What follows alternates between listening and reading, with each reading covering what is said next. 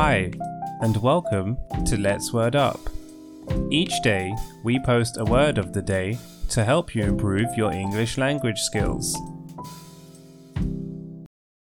Today's word of the day is gentrify.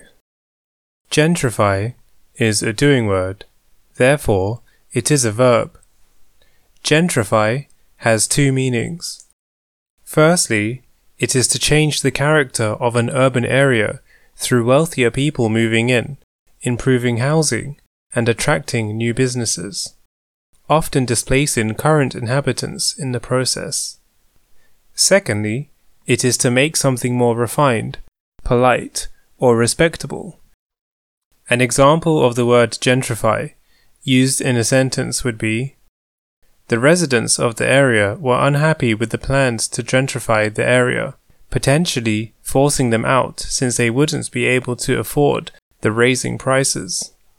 Or, he said he had plans to gentrify the game to make it more appealing, but none of us saw any issues with it. Thank you for listening.